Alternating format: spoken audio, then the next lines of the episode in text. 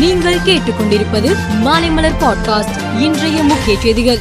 சென்னை இந்திய கடல்சார் பல்கலைக்கழகத்தில் நடைபெற்ற பட்டமளிப்பு விழாவில் கலந்து கொண்டு டெல்லி புறப்பட்டு செல்லும் இந்திய குடியரசுத் தலைவர் திரௌபதி முர்முவை தமிழ்நாடு முதலமைச்சர் மு ஸ்டாலின் சென்னை விமான நிலையத்தில் இன்று சந்தித்தார். அப்போது அவர் தமிழ்நாடு இளங்கலை மருத்துவ பட்டப்படிப்பு மாணவர் சேர்க்கை சட்ட முன்வடிவு இரண்டாயிரத்து இருபத்தி ஒன்றுக்கு விரைந்து ஒப்புதல் அளிக்க வேண்டும் என குடியரசுத் தலைவரிடம் வலியுறுத்தினார். சென்னையில் கவர்னர் மாளிகை மீது பெட்ரோல் குண்டு வீசப்பட்ட சம்பவத்தில் இது தொடர்பாக உரிய நடவடிக்கை எடுக்கப்படவில்லை என்றும் ஒன்றுக்கும் மேற்பட்டவர்கள் சென்று பெட்ரோல் குண்டை வீசி சென்றதாக கவர்னர் மாளிகை தரப்பில் குற்றம் சாட்டப்பட்டது.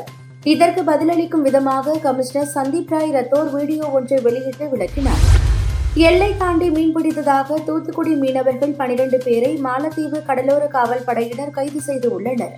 தருவைக்குளம் கிராமத்திலிருந்து மைக்கேல் பாக்கியராஜ் என்பவரது விசைப்படகில் ஆழ்கடலில் மீன்பிடிப்பதற்காக சென்றபோது கைது செய்யப்பட்டுள்ளனர். இரண்டாயிரத்து பதினான்கில் தேர்தலில் பாரதிய ஜனதா மோடியை முன்னிறுத்தி குஜராத் மாடல் முழக்கத்துடன் மக்களை சந்தித்தது. இந்த தேர்தலில் பாரதிய ஜனதா தலைமையிலான கூட்டணி அமோக வெற்றி பெற்றது. இரண்டாயிரத்து பதினான்கு வெறும் தேதியல்ல இது மாற்றம் என்று பிரதமர் மோடி தெரிவித்துள்ளார். சீனாவின் முன்னாள் பிரதமர் லீ கெக்யாங் இரண்டாயிரத்து பதிமூன்றாம் ஆண்டு முதல் இரண்டாயிரத்து இருபத்தி மூன்றாம் ஆண்டு மார்ச் மாதம் வரை பிரதமராக இருந்தார். இந்த நிலையில் கெகியாங் மாரடைப்பால் உயிரிழந்தார். ஷாங்காய் நகரில் வசித்து வந்த அவருக்கு திடீரென்று மாரடைப்பு ஏற்பட்டு உயிர் பிரித்தது. இஸ்ரேல் அம்மாஸ் அமைப்பு இடையே போர் பதற்றம் அதிகரித்து வருகிறது.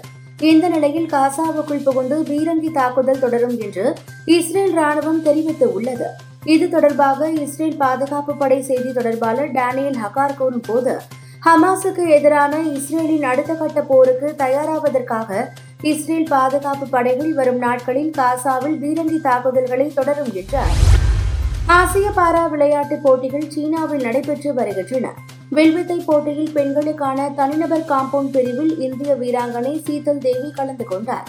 இவர் சிங்கப்பூர் வீராங்கனை அலின் நூரை வீழ்த்தி தங்கப்பதக்கம் வென்றார்.